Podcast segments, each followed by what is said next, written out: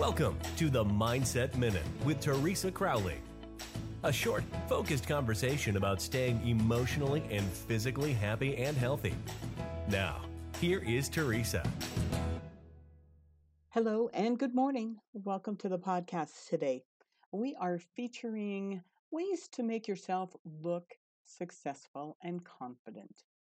Now, the confidence that you show will rub off on others.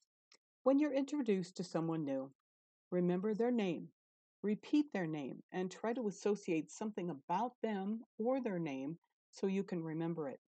Make a good first impression. I was told by a recruiter friend that you're not really remembered by overdressing, but you'll always be remembered for underdressing.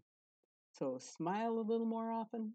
You can soften the role that you're in when people see how you smile know that what your goals are and don't be afraid of saying no to a request when you need to. That's how to show confidence and have it rub off on others.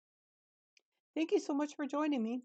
When you subscribe to the podcast on any of the platforms that you subscribe to, you will receive just a reminder of when a new one has launched. And I really do hope that you appreciate it and check it out.